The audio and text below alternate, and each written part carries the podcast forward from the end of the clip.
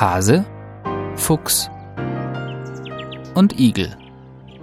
Wildtiere auf dem Land und in der Stadt. Ein Podcast von Wildtierschutz Deutschland. Drama im Oder Nationalpark. Tiere ertrinken. Schreckliche Bilder von Rehen und Hirschkälbern, die am Wildschweinzaun im Nationalpark Unteres Odertal auf der Flucht vor dem Hochwasser ertrinken oder vor Erschöpfung sterben, sind in den vergangenen Wochen durch die Medien gegangen Kurzfristig eingeleitete Maßnahmen des zuständigen Landkreises Uckermark wie die stellenweise Reduzierung der Zaunhöhe oder der Einbau von Zaunfenstern werden die Situation an der Oder insbesondere im Hinblick auf das kommende Frühjahrshochwasser an der Oder wohl kaum entschärfen Rehe und Hirschkälber sind Tiere, die in diesen Tagen augenscheinlich qualvoll am ASP-Zaun sterben. Es gibt aber auch zahlreiche kleinere, zum Teil streng geschützte Tierarten, die kaum eine Möglichkeit haben, den umzäunten Hochwasserpoldern im Nationalpark Unteres Odertal zu entkommen.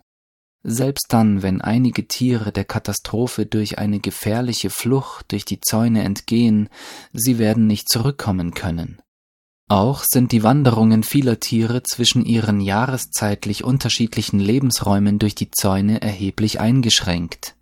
Die zum Schutz vor der afrikanischen Schweinepest im deutsch-polnischen Grenzgebiet aufgestellten Zäune beschädigen so nachhaltig das bestehende Natura 2000 Gebiet und den Zweck des Nationalparks Wildtierschutz Deutschland hat ein erstes Rechtsgutachten zu der Situation im Odertal in Auftrag gegeben.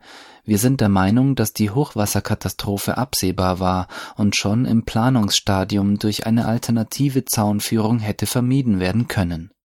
Die Folgen für den Naturraum und die einzigartige Tierwelt sind unverhältnismäßig für uns ist es unverständlich, warum nicht auch das für den Nationalpark verantwortliche grüne Umweltministerium aus Brandenburg hier ein Machtwort gegenüber der zuständigen Landrätin in der Uckermark spricht.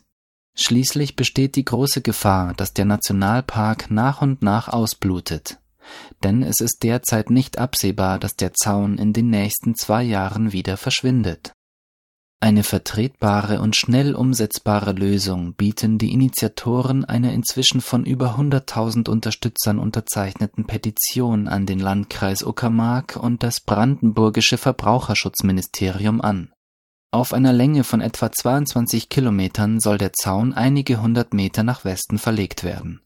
Dann hätten die Tiere zumindest die Möglichkeit, bei Hochwasser sichere Bereiche aufzusuchen Wildtierschutz Deutschland. Wir geben Tieren eine Stimme.